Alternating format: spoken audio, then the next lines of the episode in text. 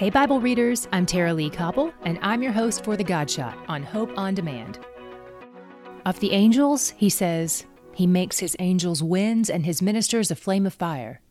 But of the Son, he says, Your throne, O God, is forever and ever. The scepter of righteousness is the scepter of your kingdom. Hebrews 1 7 8. The book of Hebrews tells us a lot about who Jesus is. In this section, the author spends time comparing Jesus with angels, but makes it clear that Jesus is far superior to angels. God uses the angels in a variety of ways. Specifically, he uses them as messengers, which is what their name means. Jesus, on the other hand, is far more than a messenger. He does bring a message, but he is also the eternal king who reigns forever. His kingdom will never end.